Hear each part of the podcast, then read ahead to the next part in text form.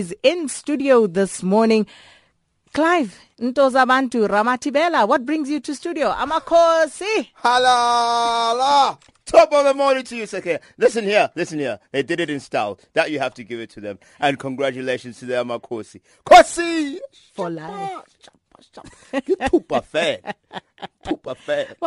Too buffet. Well, thanks, and I'm glad that you actually, you know, uh, saw your way clear. That's how magnanimous you are. You There came go. to studio to congratulate To me. Thank you so you, yes, much. indeed. Now, uh, looking at uh, what's going on in the markets, the Chinese flash PMI numbers uh, from April down uh, 49.4%. What's going on there? I think what's important to remember is the Chinese are going through a very rough time. They thought, this is what they thought, they thought by fixing things and slowing the economy down, they'll have a strategy to actually get them to the right levels. But here's what's happening.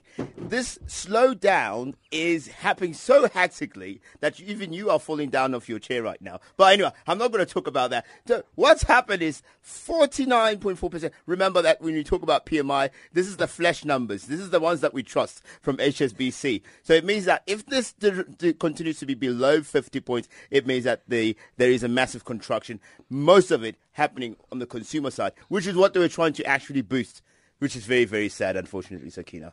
And uh, looking at the Australian currency, what's Yeah. going on there?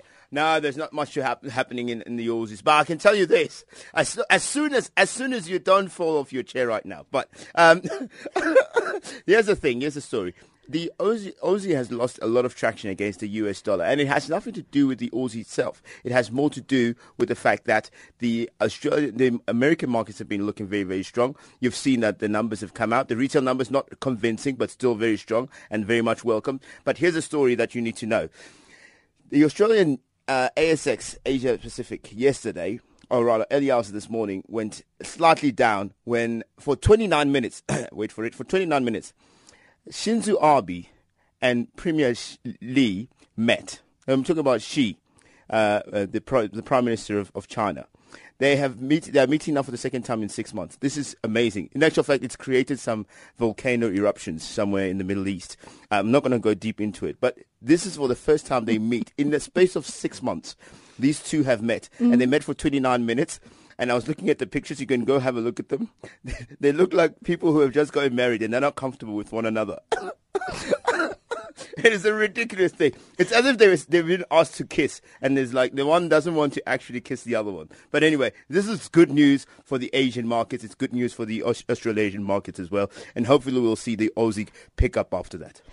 And uh, the, our destination, our Thursday destination today, uh, is Nigeria. So, you know, uh, Janet was just showing me something Yeah. very interesting about football supporters, and seemingly Arsenal dominate the support in Nigeria. Absolutely so, and all the most intelligent places in the world, such as southern southern southern parts of, of, of North America, such as Eastern European side, the guys that gave us Northern Europe, and Northern Europe as, as well. as the United States. Absolutely. And these are all the intelligent people, I just want to add.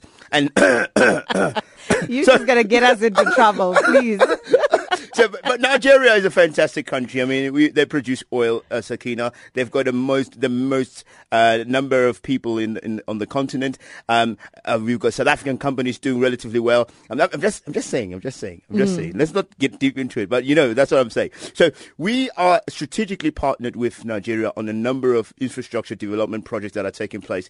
Uh, it is one of the places in the world where people look out there for growth in infrastructure. So there's a lot of work to be done there. There's lots of money, and the government already has got a new government. We've seen how easy it was for them to tran the transition uh, from the from the from the previous government. I think there are a thumbs up, and I wish I had my green tie here to say. Oh, yo, you know, and they would understand. My brothers would be very much happy with that, and we love them so much. I mean, we must keep up. I'm hoping that one of the games that Bafana Bafana will play, Sakina, will be with Nigeria. What do you think? Um, hopefully. That would be good, but you know uh, we're over that now because we beat Nigeria. Yeah, but you know who I support then? who? Both.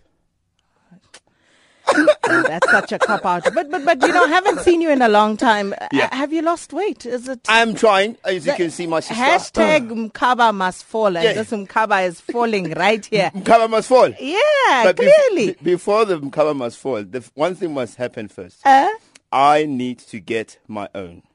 I need to get a Kaizer Chiefs shirt because now I'm officially saying on radio that if Paris does not win the next Premiership, I am going to renounce my up support for Orlando Pirates. You heard it right here on SAFM, at 10 minutes uh, before 8 on the 23rd of April 2015. We will hold you to that. You will come and do the change of shirts right here in the studio.